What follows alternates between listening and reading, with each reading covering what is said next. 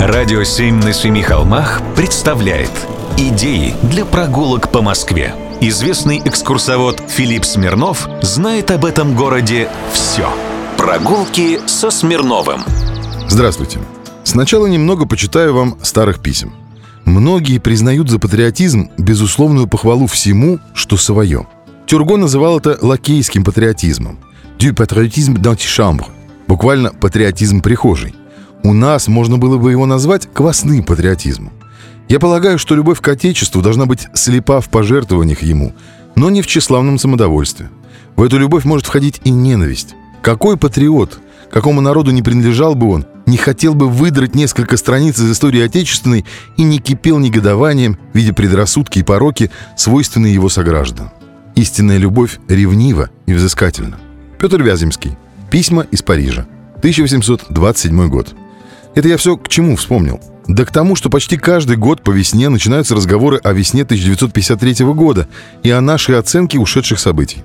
В этом же году все было отягощено быстро прекращенной дискуссией о том, кому надлежит стоять на Лубянской площади – чекисту или князю. Мое мнение, конечно, оба не фонтан.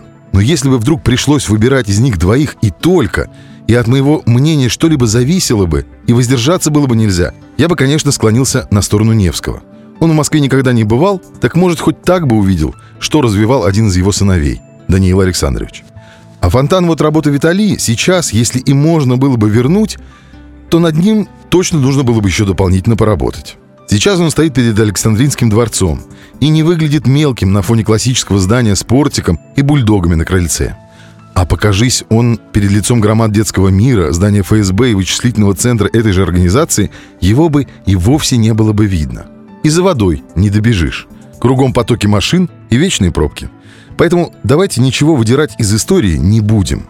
А Дзержинского посмотрим в Музеоне, фонтан на Ленинском проспекте 14, а Александра Невского в проекте и в фильме Эйзенштейна. Ну а некоторые, кто награжден орденом его имени, смогут рассмотреть его даже на своей груди. Прогулки со Смирновым. Читайте на сайте radio7.ru. Слушайте каждые пятницу, субботу и воскресенье в эфире «Радио 7» на Семи холмах.